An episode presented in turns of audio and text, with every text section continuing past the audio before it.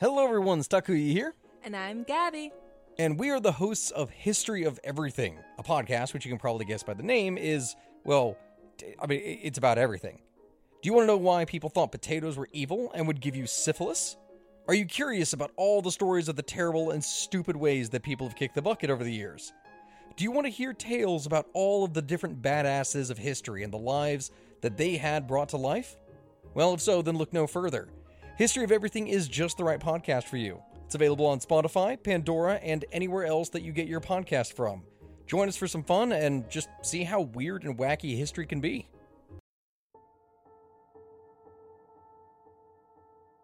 Just off the coast of Scotland stands a castle high up on a rocky cliff overlooking the sea. Dating back to the 13th century, Mingary Castle held key naval and military significance and was said to have been used to fend off invaders for centuries. It was abandoned about 200 years ago, and after that, the structure fell into ruin. Back in 2013, workmen began efforts to restore and preserve the castle as a historical landmark.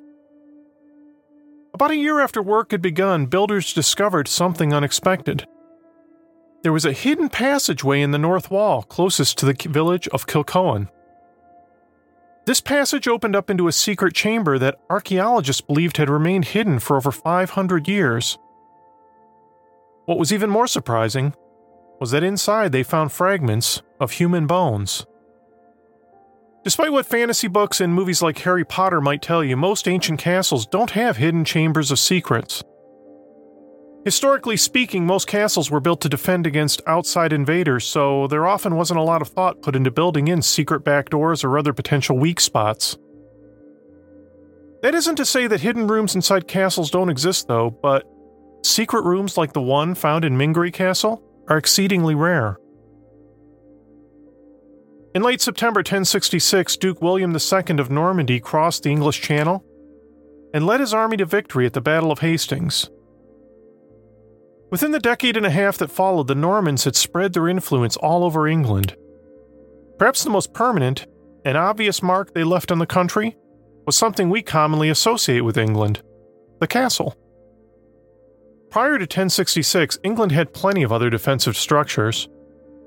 There were Iron Age hill forts, Roman fortifications, and entire towns fortified by the Anglo Saxons. But it was the Normans who brought the architectural concept of what we would think of as a castle to England. The first castle was built in Pevensey near Hastings, where William the Conqueror would go on to defeat Harold Godwinson, aka Harold II, the last Anglo Saxon king of England. That very first castle probably wasn't what you would think of when you hear the term. It started out as a wooden tower with a tall fence around it, but over time, William's people replaced the wood with stone. Then they made it taller and more elaborate.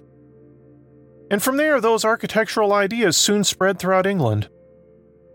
These new stone structures were built to last. Some of them still stand today, as a matter of fact, even after many centuries. In fact, that very same central tower that William built is still there and is currently one of the most culturally significant locations in all of England. You may know it today as the White Tower, the oldest section of the Tower of London. The Tower of London has lived many lives. After once being the key stronghold under William's command, the place has also been used as a zoo for exotic animals, a museum, and home to the Royal Mint. Today, thousands of tourists visit the tower each year to see the crown jewels.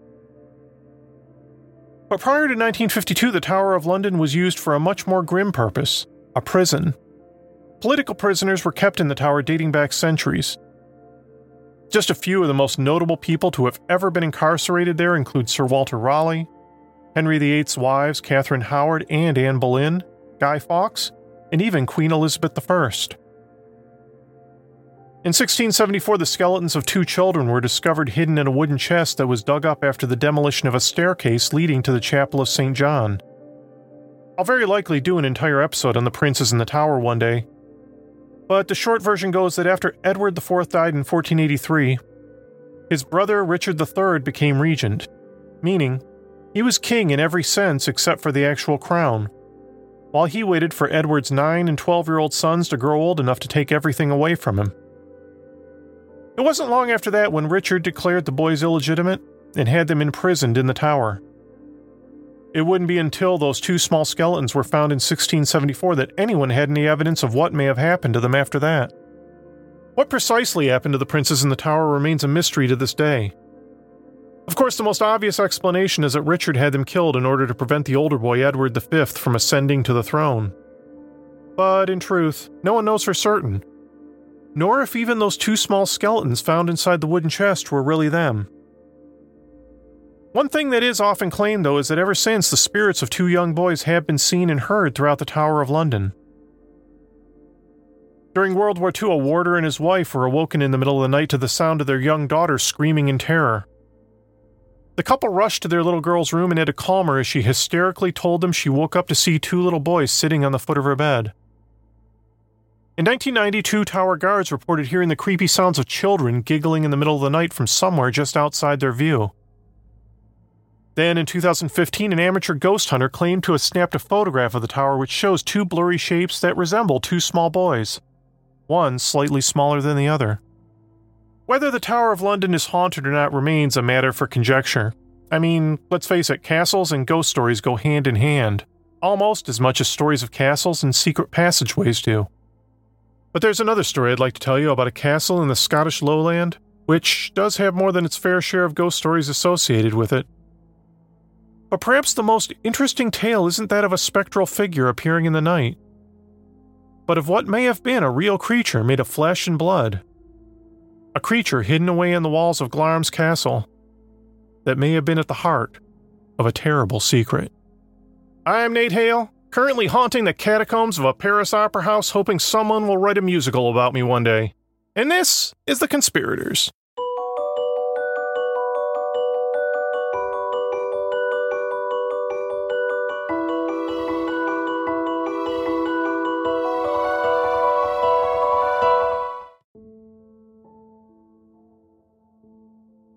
The further back you go, the murkier the history of Glamis Castle gets. Based on ancient ruins discovered on the grounds, it's believed there was some sort of religious center built about a mile south of the current castle that dates back to around 600 BC. The first building built on the actual site where the castle now stands was a hunting lodge owned by Scottish royalty, and probably consisted of a fortified house with a wall surrounding the courtyard. It was on this site that King Malcolm II was mysteriously assassinated in 1034. Shakespeare mentions Glamis Castle in Macbeth, even though Shakespeare's play predates the real castle by hundreds of years.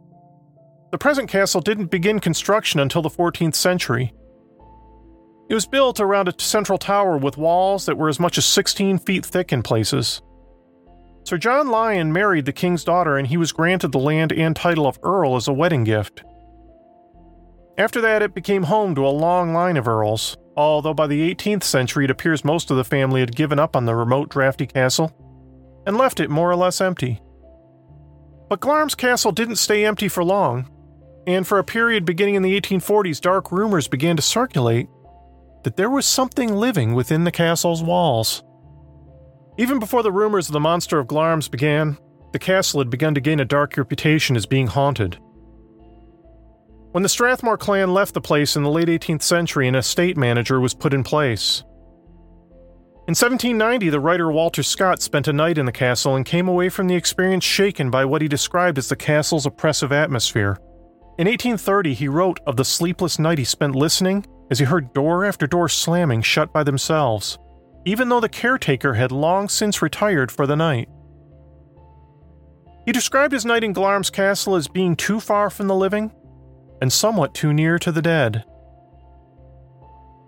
Rumors have persisted ever since the castle was built that the very land it stood on was haunted.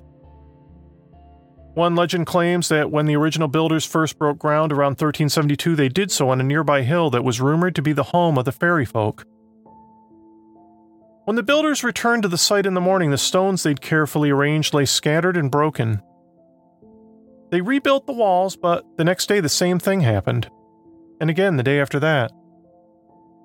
They finally decided to move the spot they were building on when some of the workers began claiming they heard a supernatural voice telling them that this was an enchanted spot and building on it was strictly forbidden. Another legend goes that the devil himself once played cards at the castle, One Saturday night in the 15th century, Alexander Lyon, the second Lord Glamis, better known as the Earl Beardy, got drunk as a skunk and became swept up in a card game against his friend, the Earl of Crawford. One of Earl Beardy's servants tried repeatedly to warn the men that the Sabbath was rapidly approaching and they really needed to call it a night. But Earl Beardy grew furious, shoving the servant out of the room and shouted back at the servant that he'd keep playing until doomsday. Midnight rapidly approached, and the very devout servant kept pounding at the door trying to stop his master from sinning. Earl Beardy raged back at him to leave him alone and that he'd play the devil himself if he showed up at his door. Then, just as the bell tower chimed at the stroke of midnight, there came another, more quiet knock at the chamber door. Curious, the Earl Beardy opened the door and peered out. He was surprised to see a handsome stranger standing there, completely dressed in black. The stranger asked if he could come in and join the game. The terrified servant had long since fled to his bedchambers, but he could hear boisterous laughter and loud voices echoing through the halls long into the night. According to the legend, when the servant finally worked up the courage to check on his master and the Earl of Crawford, he was horrified to discover the charred remains of both earls still seated at the table and clutching their cards, while the mysterious stranger was nowhere to be found. Another famous ghost that is said to haunt both the family chapel and the clock tower is that of the Grey Lady. She's said to be the ghost of Janet Douglas, the former Lady Glamis, who was burned at the stake for being a suspected witch in 1537. She'd been accused of poisoning her husband, John Lyon, a few years before that, although she was later declared innocent and allowed to marry again. However, her allegedly murderous reputation stuck with her, and in 1537 she was accused of attempting to poison King James V as part of a much wider conspiracy involving her brother and several others to bring down the monarchy. The charges were clearly false. Nonetheless, she was locked away in the Edinburgh Castle dungeon where she was tortured and eventually burned at the stake. Even today, there is still one seat always left empty in the chapel that is reserved for Lady Janet. Yet another tale tells the ghost of a young black servant who was badly mistreated and now is said to be seen peering forlornly out the castle's windows. Then there's the story of the secret and of the tongueless woman. Legend has it that each generation of Earl who lords over the castle passes down a terrible secret to each of their male heirs as they come of age. No one knows precisely what this secret is, but one story goes that a serving maid stumbled upon this terrible secret and threatened to expose it. The Earl ordered that her tongue be cut out and then they killed her. It's said that the woman's ghost can still be seen running throughout the castle, screaming silently with blood spilling from her mouth. But what could that terrible secret be? Whatever it was, it's been claimed that the secret was so terrible the 13th Earl's son flatly refused to allow his father to tell him. Many of the rumors surrounding this terrible secret suggest it involves a secret room inside the castle's walls. There's a story claiming that back in 1865 a workman was doing renovations when he accidentally knocked through a wall revealing a secret passage. Curious, the man ventured inside and saw something that scared the living daylights out of him. The hallway was dark and it was difficult to see, but he could make out some sort of strange shape at the end of the hallway that he cautiously approached. But then, when the shape suddenly moved, the already scared workman turned tail and ran for his life. Afterwards, he told his employers what he had seen. That same day, he was purportedly paid a large sum of money, ordered to keep his mouth shut, and quietly shipped off to Australia. It's said that in 1486, the Ogilvy clan sought shelter in Glamis Castle from the Lindsay clan after a feud broke out and the Lindsays threatened to kill every last one of them. According to the story, prior to the Ogilvies' arrival, the Earl had struck a deal with the Lindsays, so when the Ogilvies showed up at Glamis, the Earl ushered them into a hidden chamber, then he locked the door behind them and left them to starve to death. Weeks later, someone decided to open the secret door and clear out the bodies, only to discover one family member was still alive, but just barely. The man had gone insane as he'd had to eat his other family members in order to survive. When Walter Scott wrote about his terrified night spent in Glamis Castle back in 1830, even he said he believed there was a secret room hidden within the castle's walls. Although one thing he didn't mention was the persistent rumor that the room may not have been empty, and instead it may have held a prisoner inside, someone who lived there his entire life. The first reports of this mysterious prisoner don't appear until sometime in the 1840s. In 1908, an author published an article in the journal Notes and Queries that when he was a boy some 60 years earlier, he'd been told that Glamis Castle had a secret chamber, and within that chamber was being held the rightful heir to the title and property. Only this child had been born so hideously deformed, the parents chose to lock him away forever.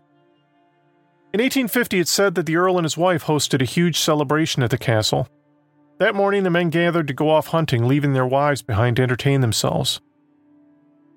Now, these women had all heard the stories about the secret room Walter Scott had written about, and one of them proposed they make a game of it in trying to find it. They gathered hundreds of white cloths, and each of them were given a stack of them and sent around the castle to tie up each rag in one of the windows. The women spent the better part of the day making sure they'd placed rags in each of the windows. Then they headed outside to inspect their work. They began walking around the castle looking carefully at each window. Sure enough, they eventually noticed one window in particular high up in one of the castle's towers that didn't have a white rag hanging from it. After that, they all rushed back inside the tower looking for the room that corresponded to that particular window. But try as they might, they were never able to find it. Now, the specifics of just who this mysterious prisoner might have been are a little harder to pin down. If the stories are to be believed, then he would have been part of the Bowes Lyons family, the rightful owners of the estate. The idea that any parent could be so cruel as to lock their deformed child away for life might seem like something out of a Gothic novel. But consider that after the First World War, Catherine and Nerissa Bowes Lyon would have not only been part of the then Earl's family, but also cousins to the Queen herself, were both born mentally disabled and both of them spent their lives locked away in a series of mental hospitals. So, knowing this, one can only speculate what could have been considered so terrible that the family might have locked a child away inside the castle's walls for his entire life.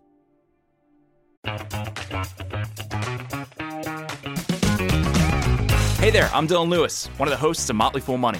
Each weekday on Motley Fool Money, we talk through the business news you need to know and the stories moving stocks on Wall Street. On weekends, we dive into the industries shaping tomorrow and host the experts, authors, and executives that understand them. Tune in for insights, a long term perspective on investing, and of course, stock ideas. Plenty of them. To quote a listener, it pays to listen. Check us out and subscribe wherever you listen to podcasts. There are only a couple of accounts describing what this so called monster of Glamis might have looked like. One description from the 19th century said the monster resembled a human toad, and that he was said to sometimes leave his secret room at night and wander the battlements in a section of the castle that is still known to this day as the Mad Earl's Walk. Probably the most detailed description of the monster of Glamis comes from an account written in the 1960s by British writer James Wentworth Day, who wrote a history of the Bowes Lyons family. Wentworth Day heard about the legend of the monster from several family members, and it was from them he pieced together the story. Even though the monster was born the true heir to the castle, he was born so hideously deformed his visage terrified the few people who ever laid eyes on him. According to Wentworth Day, his chest was an enormous barrel, hairy as a doormat. His head ran straight into his shoulders, and his arms and legs were toy like. But however warped and twisted his body, the child had to be reared to manhood.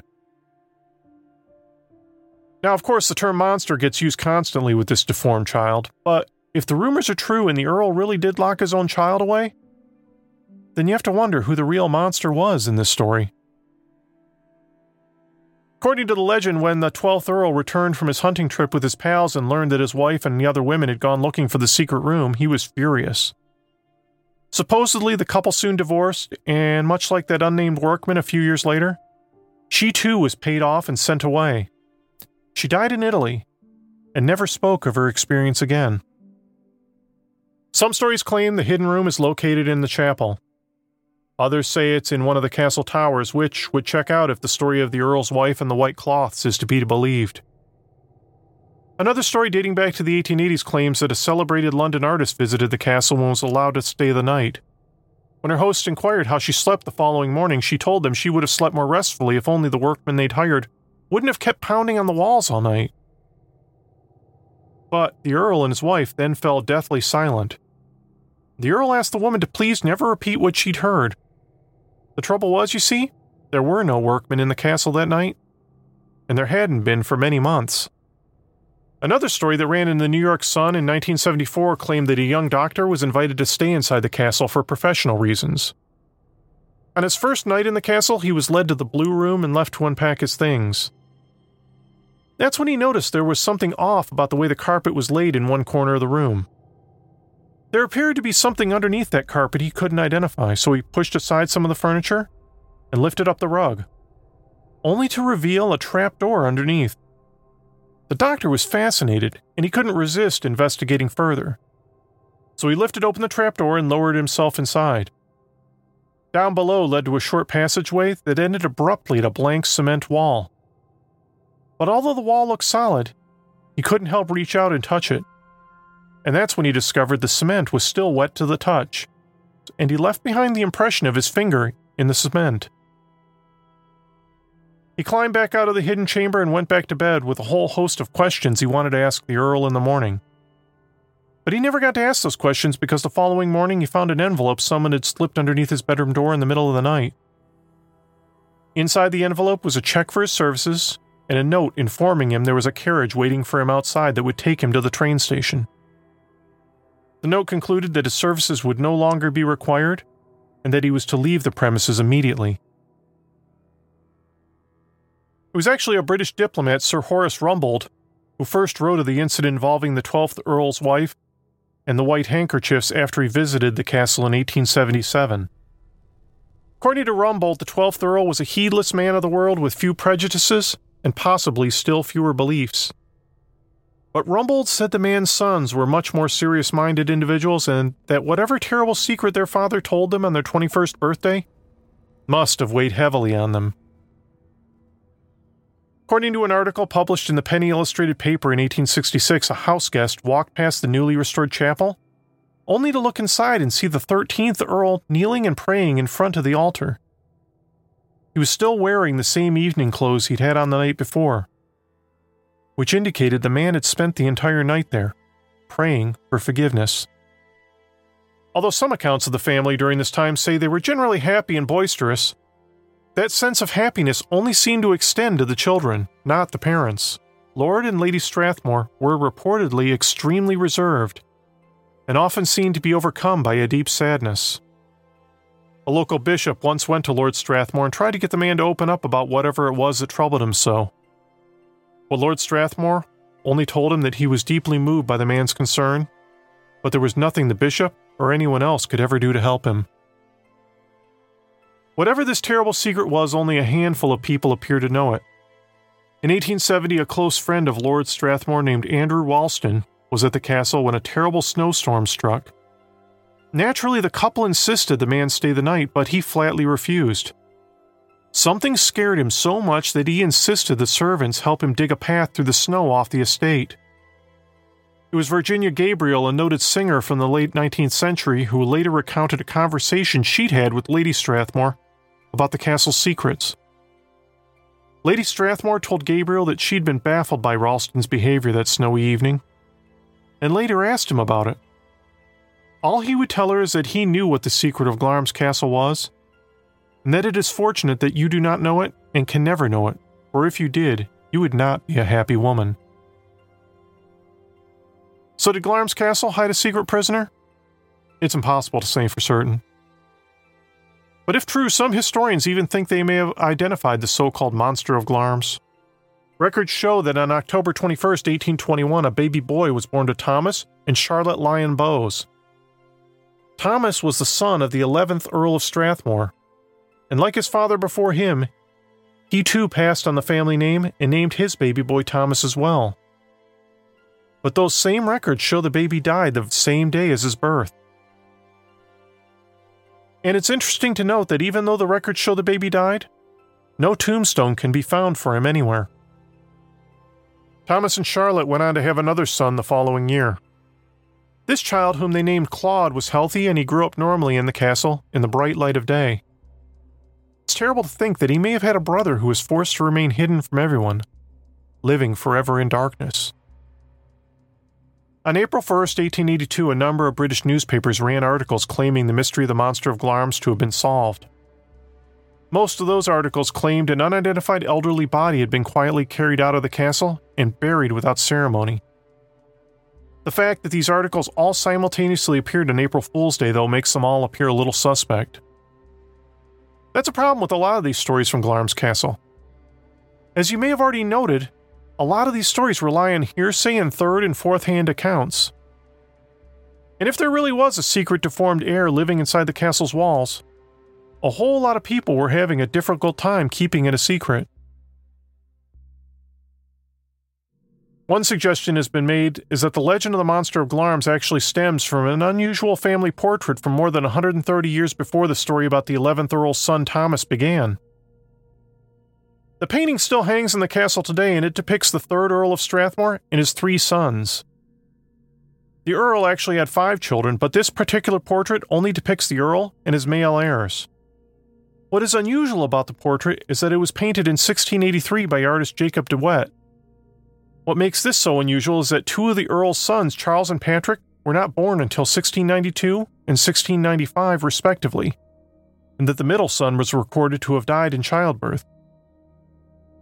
It's not entirely unheard of for a wealthy aristocrat to prematurely commission a painting of his future heirs. It was even somewhat common for an artist to be instructed to paint a wealthy individual's infants as older, but according to some historians, it's this particular instance that birthed the rumor that the Earl's middle son didn't actually die in infancy and was instead secretly raised away from prying eyes. And yet, despite this possible solution to the mystery, it's tantalizing to consider the timing of the legend of the monster of Glamis. By the early 1900s, the stories about the monster all began to indicate that whoever, or whatever it may have been, died of old age. The New York Times picked up the stories in 1882 claiming a mysterious person died of old age inside the castle. In 1904, after the 13th Earl died, another article appearing in the New York Tribune suggested that whatever the secret of Glamis Castle was, that it died with him. The article even went on to point out that the new Earl of Strathmore was willing to lease out the family estate, and probably wouldn't have been so willing to do so if there was a living prisoner hidden inside the walls. In truth, we'll likely never know if there's a secret chamber inside Glamis Castle, or if that room might have ever held a mysterious prisoner. On the surface, the story does sound outlandish.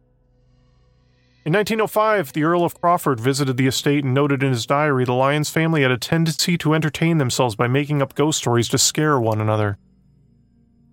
And yet, perhaps the most direct confirmation that the monster of Glamis might be real comes from Claude Bowes Lyon, the 13th Earl of Strathmore, who was once quoted as saying, If you could even guess the nature of this castle's secret, you would get down on your knees and thank God it was not yours. The Conspirators is written and produced by me, Nate Hale, an entirely fictional identity. Thanks so much for listening. I have some new Patreon supporters to thank. Thank you to Tony, Nick, Aaron, Jeremy, Elle, Jasmine, and Becky. You're all incredible.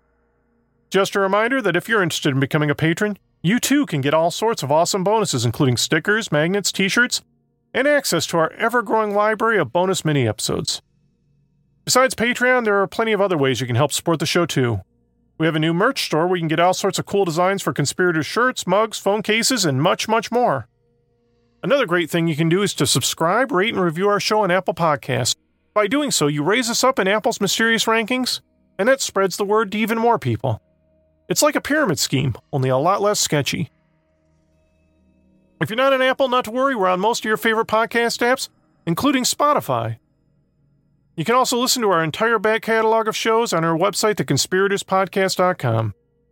Elsewhere, check us out on social media. You can find us on Twitter, Instagram, and Facebook. Feel free to drop us a line at any one of those locations or even send us an old fashioned email at theconspiratorspodcast at gmail.com. Thanks again for listening and I hope you'll be back next time.